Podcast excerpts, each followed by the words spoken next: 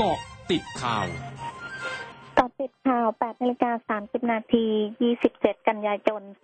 2564 นางสาวอโรชา นันทมนตรี รองผู้ว่าราชการจังหวัด ปฏิบัติราชการแทนผู้ว่าราชการจังหวัดนนทบุรี ออกเอกสารด่วนที่สุดถึงนายอำเภอเมืองนนทบุรีอำเภอปากเกร็ดอำเภอบางกรวยนายกเทศมนตรีเทศบาลทุกแห่งแจ้งเตือนประชาชนที่พักอาศัยอยู่ในพื้นที่ริมน้ำและพื้นที่น้ำท่วมขังซ้ำซากให้เตรียมความพร้อมรับสถานการณ์ ระดับน้ำท้ายเขื่อนเจ้าพระยาจะมีระดับสูงขึ้นประมาณ 30 เซนติเมตรถึง 1 เมตรในบริเวณพื้นที่ลุ่มต่ำนอกแนวขันกั้นน้ำพร้อมทั้งเตรียมทรัพยากรเครื่องจักรกลสาธารณภัย และแผนเผชิญเหตุ รวมถึงกำลังเจ้าหน้าที่ให้มีความพร้อมบรรเทาภัย ปฏิบัติงานอำนวยความสะดวก และให้ความช่วยเหลือประชาชนที่ประสบภัยตลอด 24 ชั่วโมง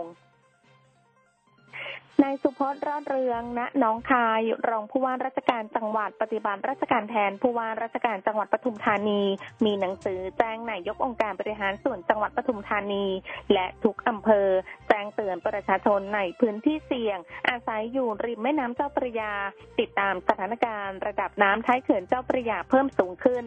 พร้อมกำชับผู้อำนวยการท้องถิ่นในพื้นที่ ให้เฝ้าระวังติดตามสถานการณ์ข้อมูลข่าวสารตลอด 24 ชั่วโมง โดยฉพาะพื้นที่ที่น้ำตอนบนไหลผ่าน และมีฝนตกสะสม ประสานการปฏิบัติกับหน่วยงานที่เกี่ยวข้องในพื้นที่ เตรียมความพร้อมกำลังพล วัสดุอุปกรณ์ เครื่องจักรและยานพาหนะให้ความช่วยเหลือประชาชน กรมอุตุนิยมวิทยารายงานบริเวณภาคเหนือ ภาคตะวันออกเฉียงเหนือตอนล่าง ภาคกลาง ภาคตะวันออกและภาคใต้มีฝนตกหนักบางพื้นที่ ขอให้ประชาชนในบริเวณพื้นที่เสี่ยงภัย ระวังอันตรายจากฝนตกหนักและฝนที่ตกสะสม ซึ่งอาจทำให้เกิดน้ำท่วมฉับพลัน และน้ำป่าไหลหลากในระยะนี้ไว้ด้วย เนื่องจากร่องมรสุมพาดผ่านภาคกลางและภาคตะวันออก ประกอบกับประสมตะวันตกเฉียงใต้ พัดปกคลุมทะเลอันดามันภาคใต้และอ่าวไทยสำหรับคลื่นลมบริเวณทะเลอันดามันและอ่าวไทยมีกำลังอ่อนลง โดยทะเลอันดามันมีคลื่นสูง 1-2 เมตร ส่วนบริเวณอ่าวไทยทะเลมีคลื่นสูงประมาณ 1 เมตร และบริเวณที่มีฝนฟ้าขนองคลื่นสูงมากกว่า 2 เมตร ขอให้ชาวเรือเดินเรือด้วยความระมัดระวัง และหลีกเลี่ยงการเดินเรือบริเวณที่มีฝนฟ้าขนองไว้ด้วยขณะที่กรุงเทพและปริมณฑลมีฝนฟ้าขนองร้อยละ 60 ของพื้นที่ สำนักงานสาธารณสุขจังหวัดชนบุรี รายงานสถานการณ์โรคโควิด -19 วันนี้มีผู้ติดเชื้อรายใหม่ 587 ราย ซึ่งเชื่อมโยงกับคลัสเตอร์สถานประกอบการในจังหวัดชนบุรีหลายแห่ง เดินทางมาจากพื้นที่เสี่ยง สัมผัสกับผู้ป่วยยืนยันก่อนหน้า และมีอาชีพเสี่ยงพบปะผู้คนจำนวนมาก รวมมียอดผู้ติดเชื้อสะสม 85,024 ราย รักษาหายเพิ่ม 655 ราย รวมรักษาหายแล้ว 72,567 ราย ยังรักษาอยู่ 11,862 ราย มีผู้เสียชีวิตเพิ่ม 6 ราย รวมมีผู้เสียชีวิตสะสม 595 ราย